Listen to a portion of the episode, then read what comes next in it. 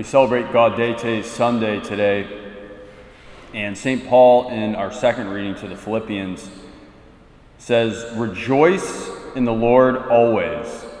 I say it again, rejoice. Your kindness should be known to all.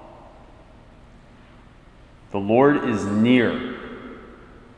Have no anxiety at all, but in everything by prayer and petition with thanksgiving, make your requests known to God. Then the peace that surpasses all understanding will guard your hearts and minds in Christ Jesus.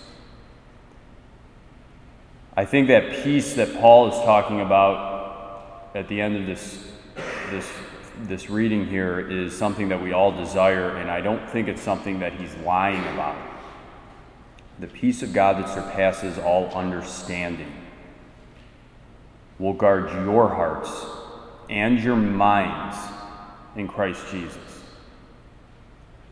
So we can almost think about an angel of God keeping away any type of anxiety that is completely unnecessary, giving us peace in our minds, and having just a peace all the time. Now, we're not really a society of peaceful minds and peaceful hearts.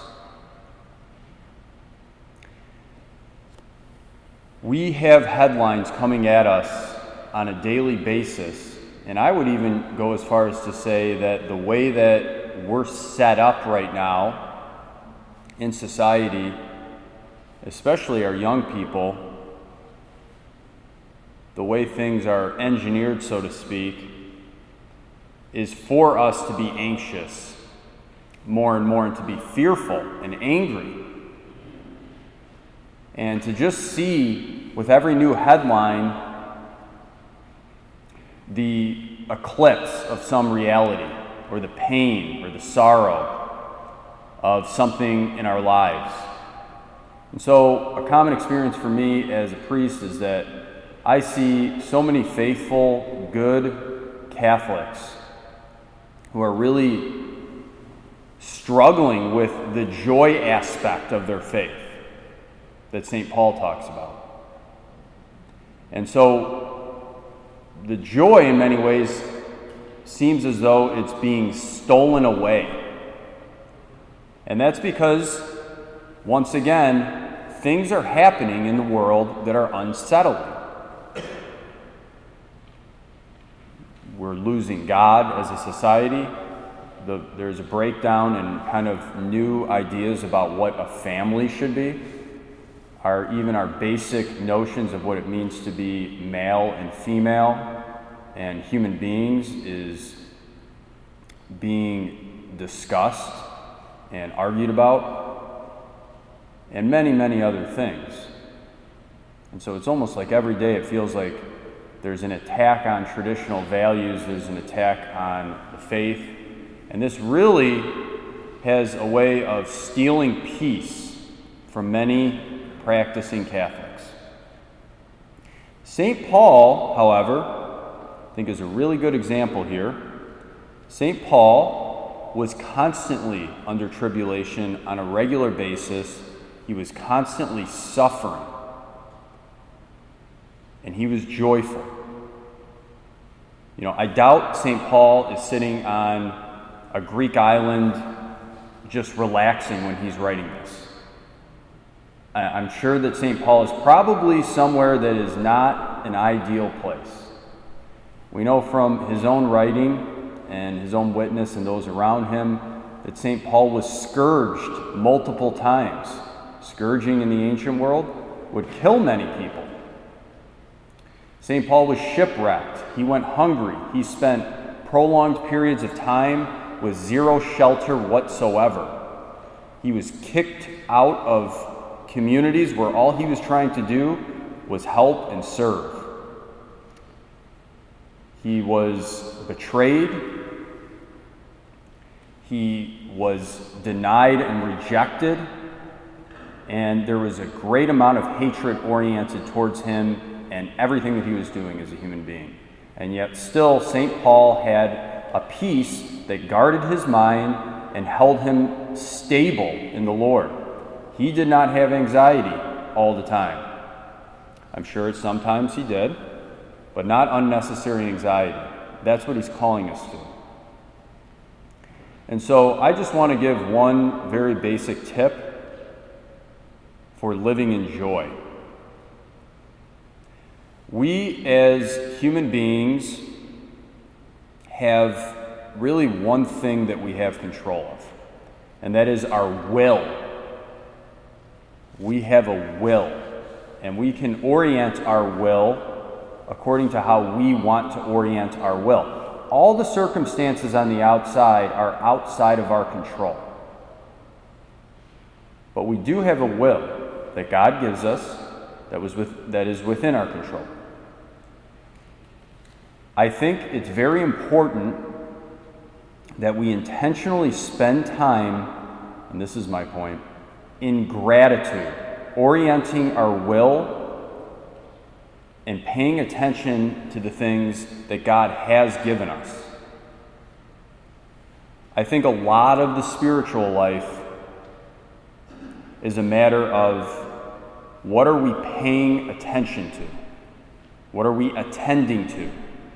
That word to attend means to stretch out our energies toward.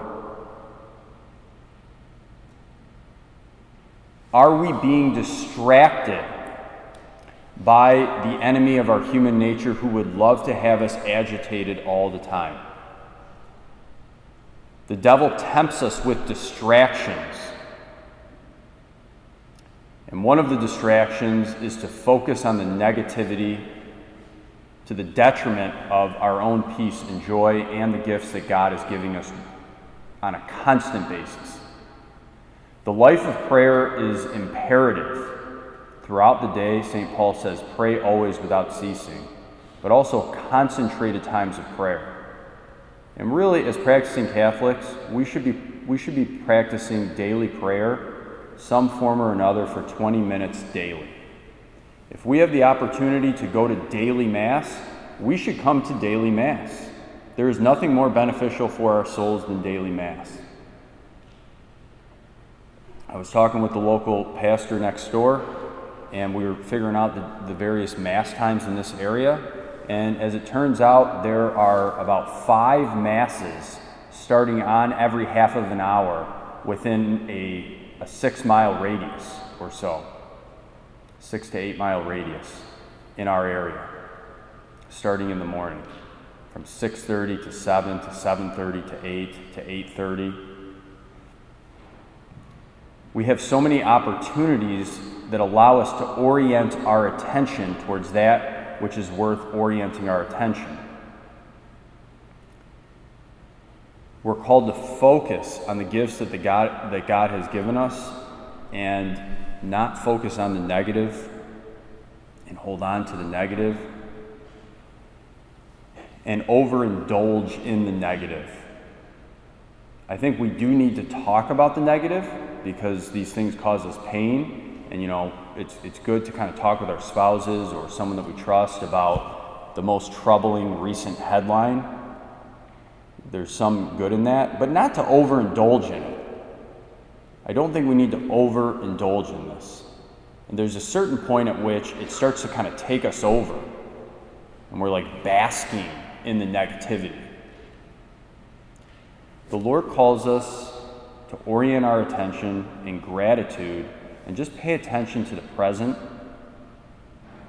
What is God doing for me right now in this very moment? He has given me special people in my lives in my life. He has given me my own life. He has saved me from my sins. I am going to heaven where I, I have a great relationship with Jesus. All these gifts that God has given us, all the material things. Jesus, we ask you to help us to be Christians who live in joy and whose kindness is known to everyone around us. Help us to evangelize those around us by the exuding joy that we have within us. Help us to not overly fixate on that which is negative or the things that are bad that are happening around us. But help us, Lord, to orient our attention towards you and the many gifts that you give us on a daily basis and help us to be people of gratitude. Through Christ our Lord. Amen.